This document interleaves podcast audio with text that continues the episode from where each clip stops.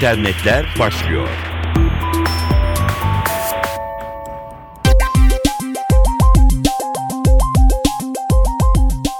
Merhaba, ben Dilara Eldaş. Dijital dünyadan öne çıkan gelişmelerle karşınızdayız. Facebook yedi yüz bin oyu görmezden geldi. on Aralık'ta sonlanmıştı kullanıcılara sunulan oylama ve yeni yönetim politikalarının kabul edilip edilmeyeceğini belirleyecek bu oylamanın sonucunda Facebook politika değişikliğini hayata geçirdi. Yüz binlerce kullanıcı yeni politikaları reddetse de Facebook'un belirlediği yüzde otuz barajına erişilemediği için oylar geçersiz kaldı. Yani bir milyar nüfuslu Cumhuriyet demokrasi sınavında pek de iyi bir performans gösteremedi.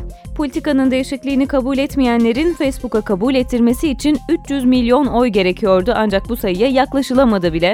Facebook bununla beraber bir daha kişisel bilgilerin nasıl kullanılacağını ilgilendiren yönetimsel değişikliklerin oylanmayacağını da kullanıcılarına duyurdu. Yani başka bir demokrasi sınavı da söz konusu değil.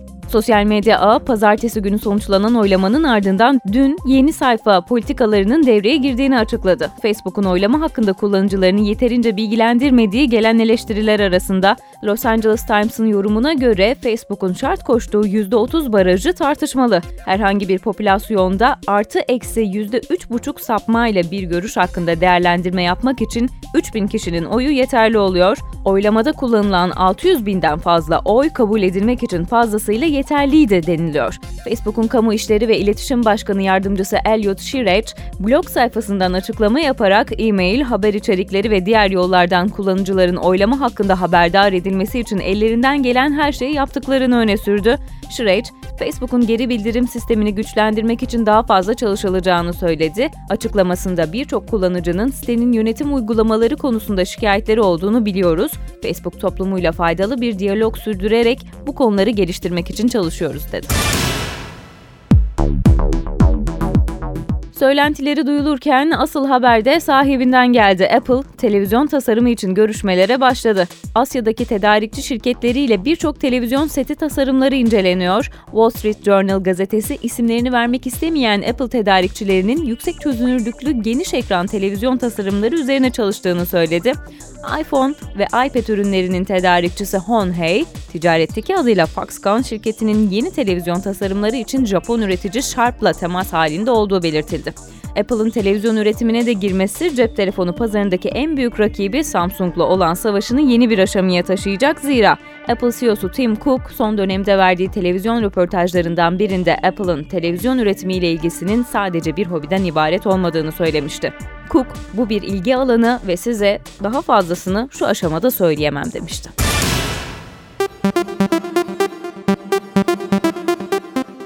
Rovio Entertainment, Rovio dediğimiz zaman aklımıza Angry Birds geliyor, yapımcı firma. Bu yıl üçüncü yaşını kutlayan Angry Birds oyununun uzun metrajlı filminin çekileceğini duyurdu.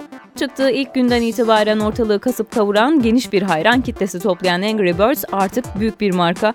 Rovio Entertainment'ın en iyi işlerinden biri olan Angry Birds uzaya bile çıkmakla kalmadı. Yeni yaşında oyunun hayranlarına bir sürpriz daha yaptı. Oyuna yeni otuz bölüm daha ekledi. iki bin on altıda vizyona girmesi beklenen uzun metrajlı film ise Rovio tarafından finanse edilecek.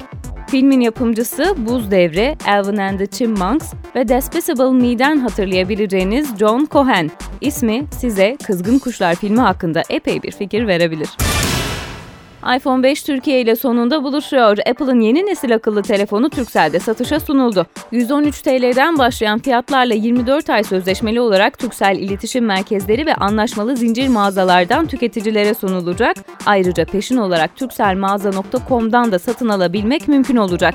Turkcell'in satış noktaları, anlaşmalı mağazaları ve internet üzerindeki satış on üç Aralık'ı on dörde bağlayan gece tam on ikide başlayacak.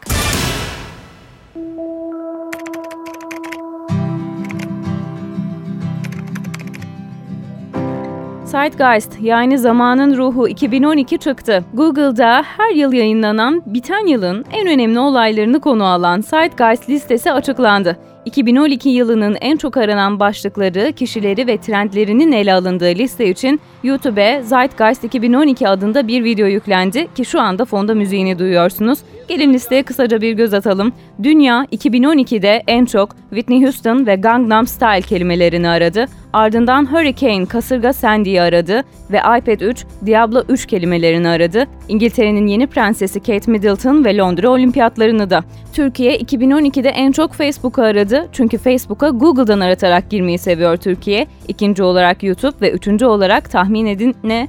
E-okul kelimesini aradı Türkiye. ÖSYM, ekşi sözlük, araba oyunları da sıranın peşinden geldi. Search on, yani arayın diye bitiriyor Google iki bin on iki videosunu. Biz de bültenimizi bu şekilde bitirelim efendim. Arayın ama en iyi sonuçlar için. Gelişmelerle güncellendiniz. Hoşçakalın.